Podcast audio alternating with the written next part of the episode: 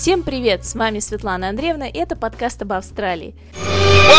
Party, Сегодня в первом эпизоде мы поговорим о местной фауне.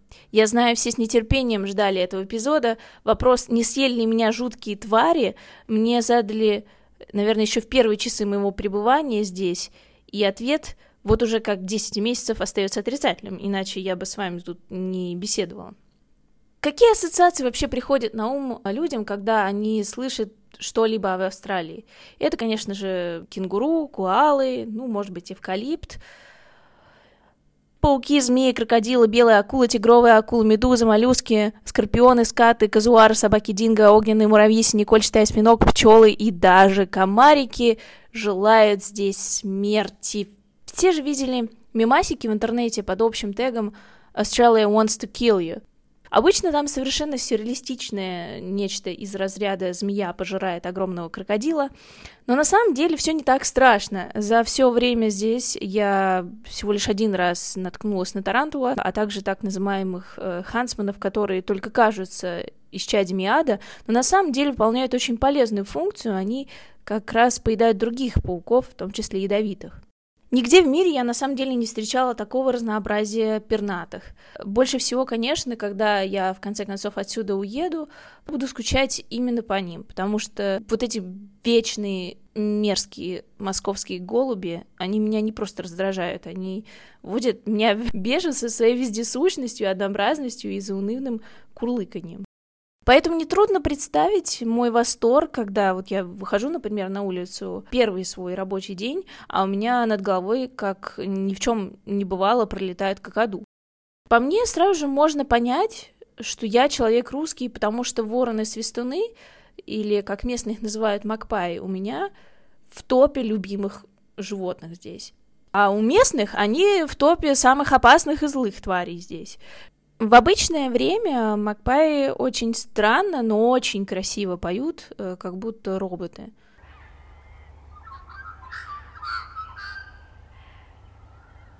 Но в сезон гнездования они реально превращаются в национальную угрозу и пикируют на мимо пробегающих, проезжающих и всех, кто вызывает у них недоверие.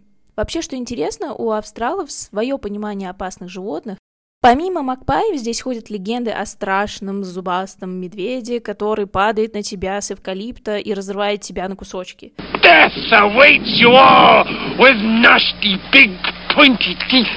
На вид, как вы можете догадаться, напоминает коалу.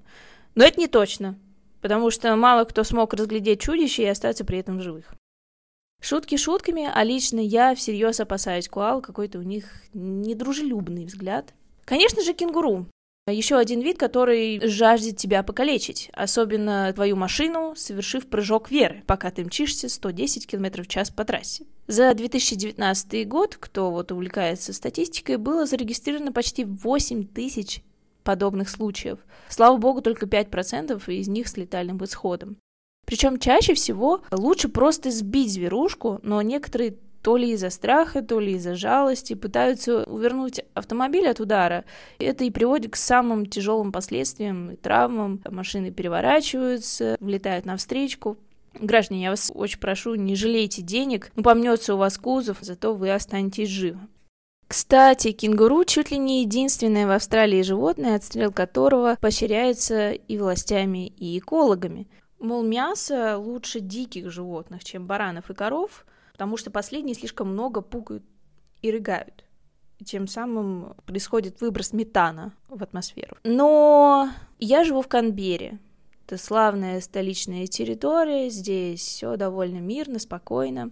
А вот в других штатах, особенно более северных, я бы была все-таки на чеку. Ко мне приезжала маман. You spend time with your family? Sure I do. Good. Because a man who doesn't spend time with his family can never be a real man. И как же ей не показать большой барьерный риф, правильно? И не важно, что сезон дождей был, и главное, медуз. Ребята, в мире мало вещей, которые приводят меня в ужас. Это, конечно же, будущее нашей страны. Медузы! Медуза меня приводит в ужас. Помню, как во время своего первого заплыва на открытой воде в Копенгагене уже через 100 метров после старта я чуть ли не врезалась в нечто синее. О, Godspeed Mode. Run, Forrest, run! И вот э, мы с маман собираемся брать яхту на прокат. Начитавшись жутких историй про ируканджи, это такой крохотный вид медузки размером около двух сантиметров в диаметре. Если она тебя жалит, ты даже не почувствуешь сначала, и симптомы начинают появляться где-то в течение получаса. Это учащенное сердцебиение, боль, тошнота, судороги и, главное, anxiety, такое чувство тревоги, причем настолько сильное, что люди часто просят сделать им эвтаназию. Мы берем защитные костюмы в аренду, потому что если их надеть, то вроде бы как и ничего страшного, они тебя не ужалят. Но что вы думали, прямо за день до отплытия нам рассказывают совершенно потрясающую историю. Два друга дайвера ныряли недалеко от берега, но один из них так и не всплыл. One of us is in deep trouble. Нашли его спасатели только через несколько дней под большим камнем. Чтобы вы понимали, так обычно охотятся крокодилы.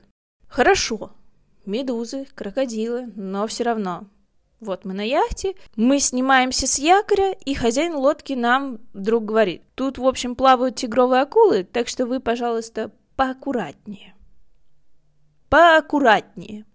В общем, за три дня у меня хватило смелости зайти в воду только минут на десять. Потом мне отцарапнула мизинец тузик, и с третьей космической скоростью просто выскочила из воды и больше туда не ногой. Ну а в следующий раз мы поговорим о яхтинге, раз уж зашла об этом речь. В Австралии довольно много всяких спотов интересных. Присылайте свои вопросы, и я постараюсь на них ответить в начале следующих выпусков. I'm pretty tired. Think I'll go home now.